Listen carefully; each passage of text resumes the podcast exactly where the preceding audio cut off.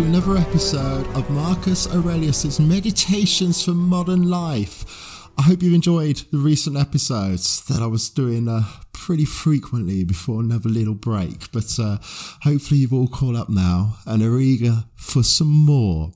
Um, guys, today I'm going to be reading from Book 4, Passage 33, carrying on where we left off. Hope you also enjoyed the, the little write up that I posted on my website in relation to the last episode. There is a link to it in the episode notes if you, from the last episode, if you've yet to actually look at it. Before I do the passage as well, I've um, received like more messages, but also some really kind like donations to help the podcast as well since I recorded the last one. Um, so you know, honestly, guys, it means so much to me to see you doing that. Um, you know, especially the donations because uh, obviously talked about some of my experiences and, and you know challenges that I'm going through myself in some recent episodes, and uh, every little does help. If you are able to donate to the show, there is a link in the episode notes. But then also, what means the world as well is just hearing from you guys about how much the show has helped you. Um, whether that's the little comments that you leave now on Spotify, which I think are pretty awesome, uh, reviews on Apple, um, ratings, and even those who drop me a message on social media, um, Instagram Instagram's probably the best place to reach me there. It's at, at ADZ ads fitness. Um, but I've had, you know, quite a few of you reach out over the previous months and give donations as well. And uh, I want to just take a moment to just thank you all for your continued support. And hopefully I can keep giving back to you. That said, let's get on with today's passage. As I say, we're on book four and it's passage 33. Words in common use long ago are obsolete now. So too the names of those once famed are in a sense obsolete. Camillus, Caeso, Valessus, Dentatus, a little later Scipio and Cato, then Augustus too, then Hadrian and Antoninus. All things fade and quickly turn to myth. Quickly too utter oblivion drowns them. And I am talking of those who shone with some wonderful brilliance. The rest, once they have breathed their last, are immediately beyond sight, beyond knowledge. But what in any case is everlasting memory? Utter emptiness. So where should a man direct his endeavour? Here only, a right mind, action for the common good, speech incapable of lies, a disposition to welcome all that happens as necessary, intelligible, flowing from an equally intelligible spring of origin. Okay, it's quite a long passage. and first thing I'm going to touch on here, and something that I'm going to, please don't hate me for this, slightly disagree with Marcus on but I can also understand why he's saying what he is. So we go back to the start of the, the passage. He's mentioning names being obsolete. And yeah, there are some that I've had to look up as well. Don't get me wrong. Um, the first the first section, Camillus, Caeso, Valessus, Denasius. Now, the reason that I've probably not heard of uh, some of these names is that these are actually people who were involved in the very earliest days of the Roman Republic, you know, going back to like 500 BC. But they're statesmen or generals who've helped like form that republic. Um, and then the little later, Scipio and Cato probably do, you, you probably have heard of yourself. Um, Scipio was a famous general who was responsible for defeating Hannibal, was one of the very few people who actually managed to advance on the early Roman Republic. Cato, very, very famous statesman. And, uh, you know, there is like Cato the Elder and Cato the Younger. Marcus doesn't distinguish here, but um, although Cato the Elder was around the same sort of time as Scipio, perhaps it's Cato the Younger because he was a little more famous and he was the one who was actually the statesman around at the time where the Republic was kind of transitioning. There was a lot of turmoil, the civil war involving Julius Caesar and Pompey. But then the later ones, and they're obviously, you can get a bit more background on them if you wish in the um, write up that I mentioned at the start that was, you know, in relation to the last episode Augustus, Hadrian, and Antoninus. Now, those ones in particular are very well known still today. So, although Marcus then mentions all things fade, quickly turn to myth, um, utter and into utter oblivion, and then he actually quotes from Homer, beyond sight, beyond knowledge. That's why it's in, in, in my translation, anyway, it's in quotation marks. I believe it's a, a quote from the Homer's Odyssey. Um, I think it's relating to, not, not sure, if, uh, I'm not too familiar with the Odyssey, I won't lie, but um, I think it's relating to one of the, the characters' father who disappears. But um, but and then he goes marcus goes on to say but what in any case is everlasting memory? Utter emptiness. Now why do we know more of the later of those names than the earlier ones? Just have a have a think what what has you know progressed massively um, in that period of time from like 500 BC to Marcus's time so that's around that 700 years but then also from Marcus's time to our time the increase of literature. Okay, so of course, whilst there would have been literature even in 500 BC, it was much harder to, to produce and there was a lot less of it, right?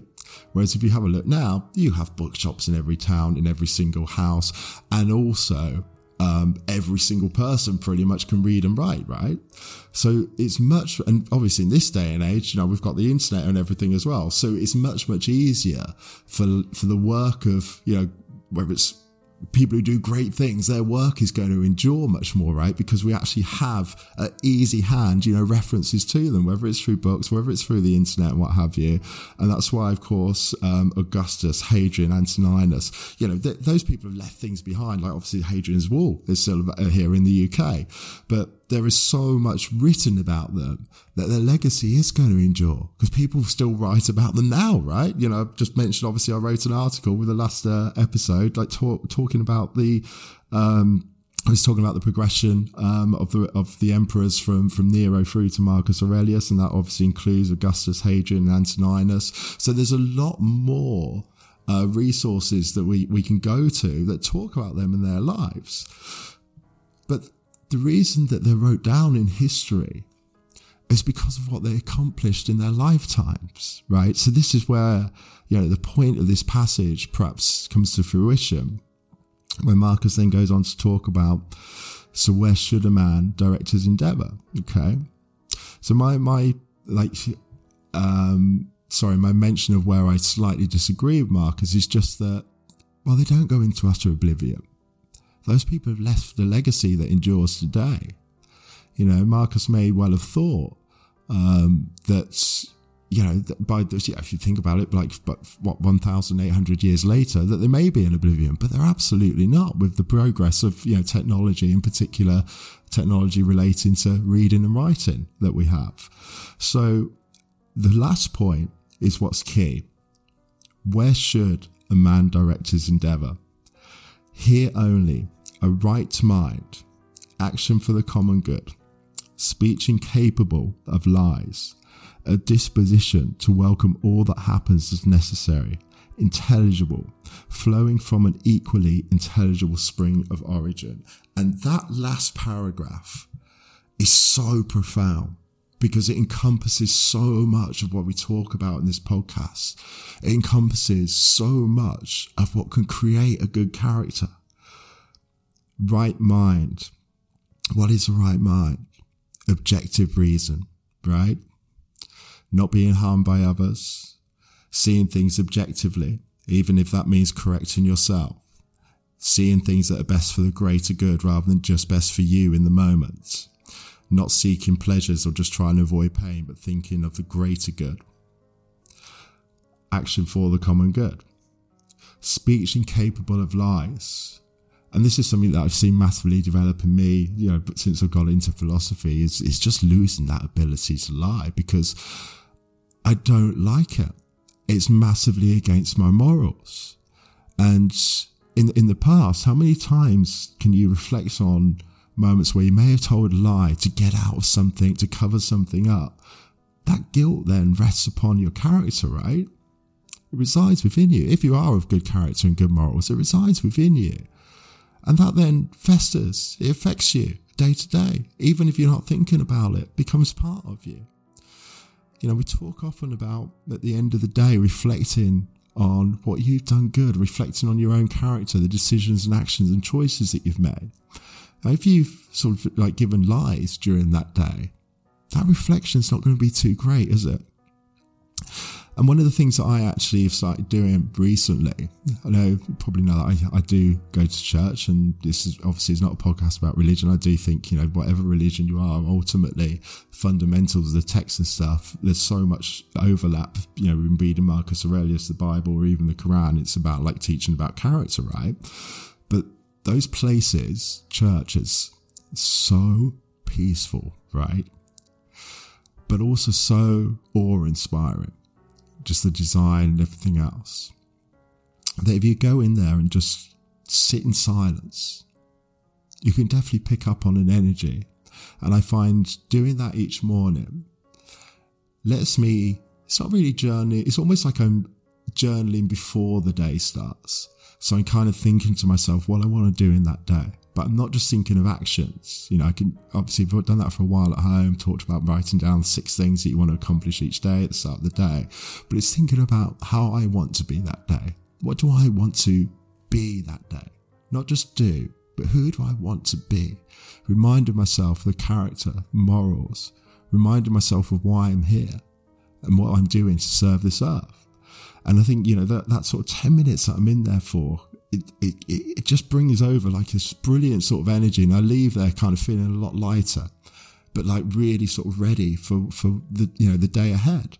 Um, and to tackle that day to the best of my ability morally, you know, not just, not just with regards to like determination, and endeavor, but morally as well, to be a good person, a person that, you know, I, I would want want others to be as well, you know, that's morally correct, that does not lie and all of this stuff. Um, and then, of course, we talk about the real sort of stoicism thing in a disposition to welcome all that happens as necessary. You know, all that happens is for the greater good, whether you perceive it as good, bad, whether it's challenging, whether it's supportive, even the hardest things that happen to you, there's a meaning in there somewhere. There's a meaning that is for the best. And we often miss that, but the most greatest challenges that we go through in life, they're the things that change us. Those are the things that shape our character. We don't become worse people for going through challenges when we actually see the beauty of them. And it's not just about being strong and getting through things, but it's about how those things shape you and what we learn from them. And that's a brilliant question sometimes to ask yourself. Rather than saying, why is this happening to me?